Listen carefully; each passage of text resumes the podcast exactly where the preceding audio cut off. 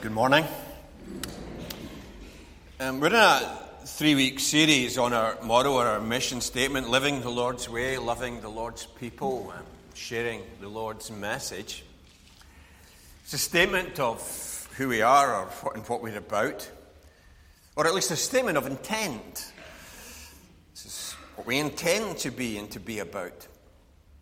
And the point is that among all the issues, all the questions, all the opportunities, all the programs, all the differences and preferences of style, and so on and so on, all these things that pile on in church life, here is what we galvanize around. Here is something to help sort out priorities.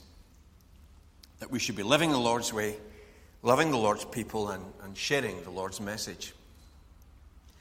And that's not something that's pulled out of thin air. Rather, it comes from what we understand from the Scriptures of what the church is called to be. It's something to highlight, in essence, what Jesus was about and, and what he commissioned his followers to be about. Because it's Jesus' church. It's not your church. It's not my church. It's the church of Jesus Christ. And the church of Jesus Christ did not come into being um, because some people were looking for something to do on a Sunday morning. All the swing parts were shut up and everything else, so they thought, we better do something. We'll start church. Didn't happen like that. Nor did it come about that some people thought they should have something a bit more religious in their life, so let's, let's go and start church. It didn't start, amazingly enough, because a group of people fell out with another religious group and said, Oh, we don't like the way they're doing it, we'll now go and do it better or do it differently. It didn't start from any of that. It started simply from the response to the gospel and the good news. It was the impact that Jesus made and where that took people. And living the Lord's way and loving the Lord's people and sharing the Lord's message highlights three sets of relationships around which the church came into being and exists a relationship with the living God, a set of relationships among the people of God, and how, as the people of God, we relate to the world around us.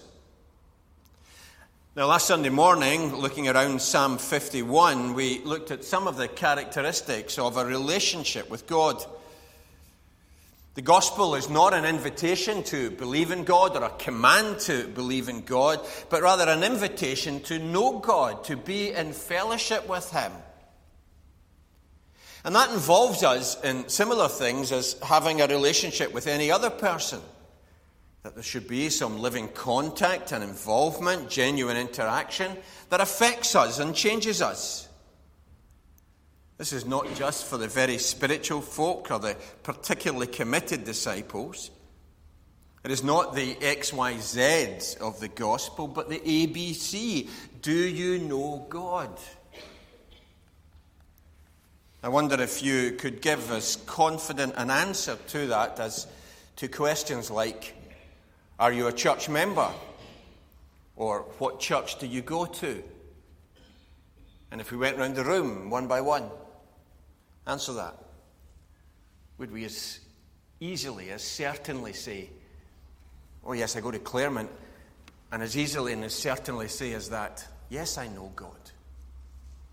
Because that's what the gospel offers. That's what the gospel brings us to and invites us to. And one reason for doing this series now comes out of recent discussions and instructions from the church both General Assembly and Presbytery. And I mentioned more last Sunday morning about the trends and statistics that show not just serious decline in the church, but also show that the future is in serious jeopardy. Now, I'm not saying that the only reason, but I am saying that a main reason that we've got to this point over time is because the structures and practices of the church have become more important than the reason for having them in the first place. We have become more attached to rituals, to frameworks, to structures, to programs than we have to the gospel message and content. And if you don't believe me on that, Go back to the question I posed a moment ago whether you would as confidently say, I know God, as you would say, I go to Claremont.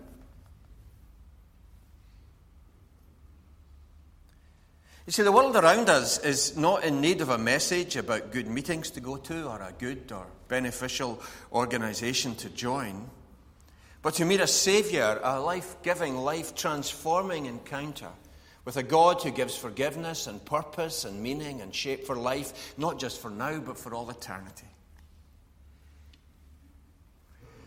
Therefore, the proper response to these dismal figures about decline in the church is not to re examine and tinker with rituals and programs, but in the first in instance to reaffirm and give first priority to that which is most important, which is the gospel message and its impacts and fruits, and our calling, therefore, to be living the Lord's way and loving the Lord's people and sharing the Lord's message.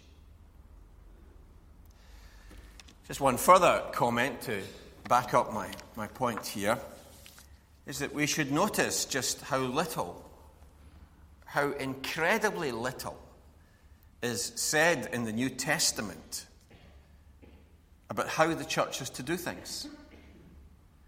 How incredibly little is said about customs, rituals, forms of prayer, styles of music, procedures, buildings, ordination, groups, programs, etc.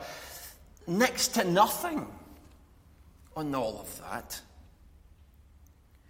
And yet, alongside that, notice how much is said about living the Lord's way, loving the Lord's people, and sharing the Lord's message. There is masses in the New Testament about how we are to relate to God and know God, how we're to do discipleship, how we're to be loving and supporting of one another, how we are to live in the world as Jesus' followers. Now, if the programs, if the rituals and the structures, if the, the way and style that we do things mattered more, then you would have to say that Jesus and his followers mucked up big time. Because what they left us with in the New Testament is almost nothing about groups and programs and rituals and, and styles of things. And, and masses on discipleship and, and service and, and commitment to one another. And so, if the buildings and the styles and everything else are more important, Jesus got it badly wrong. His disciples got it badly wrong. I wonder if any of us think that. I don't suppose any of us think that in any kind of acknowledged or formal way, but I wonder, I wonder if we behave sometimes as though that's the case. Well, anyone willing to bring that charge against the Lord on Judgment Day that he mucked up, you take your chances. I'm, I'm not with you on that one. You're on your own.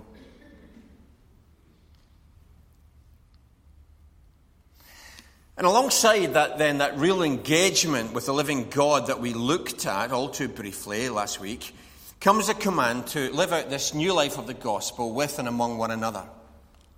And again, as we come to that subject, we immediately are battling against years of malpractice in the church and against prevailing views in the world around us. Views that we pick up because we live in the world in our society. It's naive in the extreme to think that we are not affected by culture around us, that we are not affected by public opinion. Of course we are. And a feature of today's Western society that we often overlook because it is so widely assumed is individualism. People are far less likely today, as before, to be involved directly with others or in community groups or with their neighbours. It's often taken for granted uh, in uh, our society that the individual is entitled to his or her own opinion, and that's more important than any shared truth. The individual's right to choose has become a key value of the consumer society. And in such a context, the key part given to community by the Christian gospel clashes with the generally accepted views and ways and we import, consciously or unconsciously, we import into church kind, into church ways, that kind of individualist, individualized or private approach to things. Now, that doesn't sit with what the gospel teaches. The scriptures from first to last express a picture of faith that, while personal, yes, is also corporate. It's a people that God calls to himself, not a collection of individuals.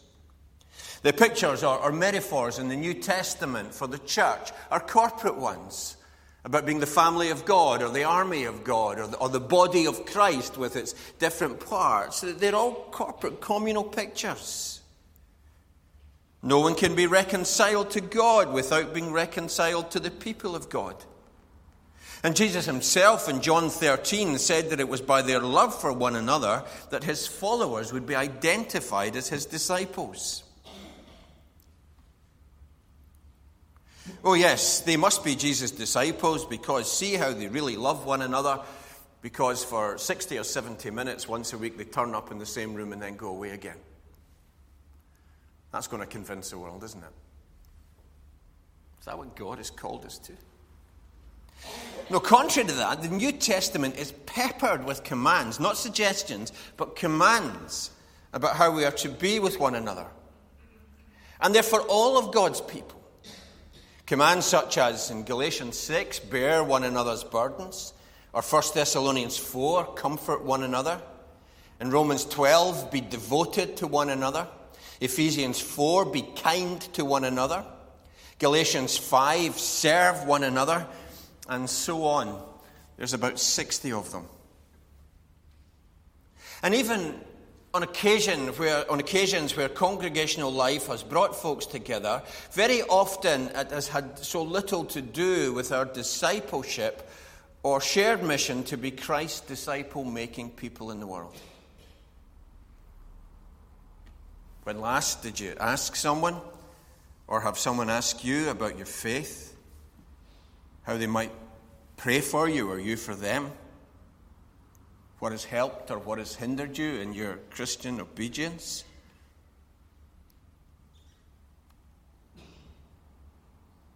Even the way that the church buildings are set up indicates that we have little expectation about meeting one another or sharing with one another.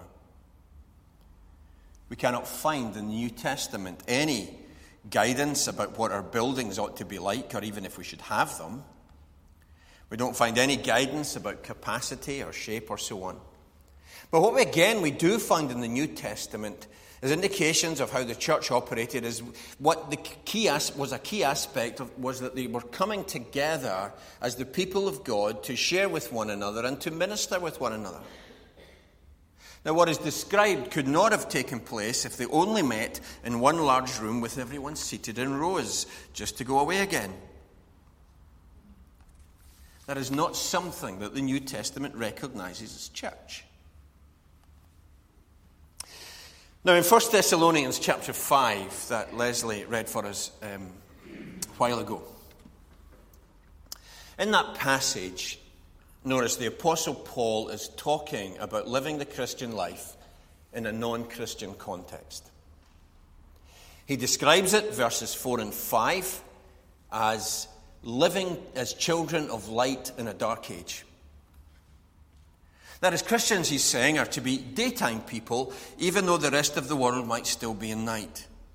He's saying in these verses, here you are in the middle of the dark world, the world's night, but the Spirit of Jesus is with you and within you, and it's telling you that it's daytime already. You're already children of day and children of the light. God's new world has broken in upon this sad, sleepy, drunken, and deadly old world. That is what the resurrection of Jesus and the gift of the Holy Spirit has done. The new life of the new world has broken in. And we are to be people who live with that.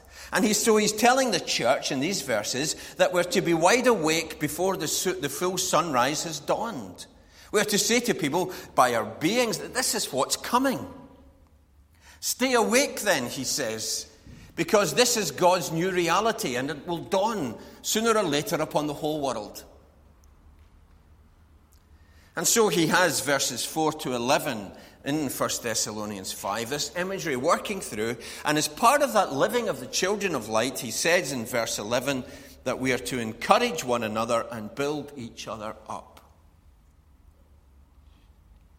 Again, one another. Mutual participation. This is not something that's to be done by a professional class of ministers. This is not something that's to be done just by some appointed office bearers. He's writing to the whole church, just as these other commands that I read from Galatians and Ephesians and so on were to the whole church. One, love one another, bear one another's burdens, serve one another, build up and encourage one another. 1 Thessalonians 5:11. But why why should any encouragement or building up be needed? Because we're to live as people of light in a dark world. Because we're to follow Jesus, and in following Jesus, we're going against the grain of the rest of the world around us. It's not necessarily easy. Jesus said it was about taking up your cross daily and following him. He said it was about self denial. And we cannot do it on our own. And if we are faithful to Jesus' calling, we are to live out the gospel in an alien land and context. Now, that should not be a surprise to anyone. It's in the scriptures, it's even true in our hymnody. Those of you who have been around Church of Scotland circles for a long time will have come across the hymn that we've going to sing at the um, end of our service who is on the Lord's side. And you'll have come across um, verse 4 of that hymn. There's the first two lines chosen to be soldiers in an alien land, chosen, called, and faithful for our captain's band. Now, what have you thought about on the occasions when you've come to that hymn and, and sang these words? What is the alien land?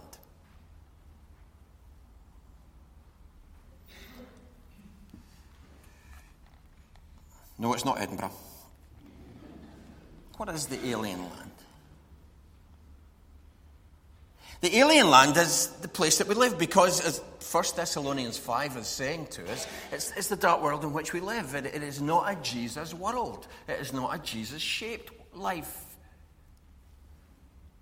The values of society are out of step with the teaching of Christ. The individualism that's rampant is out of step with the teaching of Christ. So, in that sense, it's alien. We don't have to cross oceans to be in the alien land, we just have to step outside the door. Chosen, called, and faithful for our captain's band. What does it mean to be called to be in Jesus' band?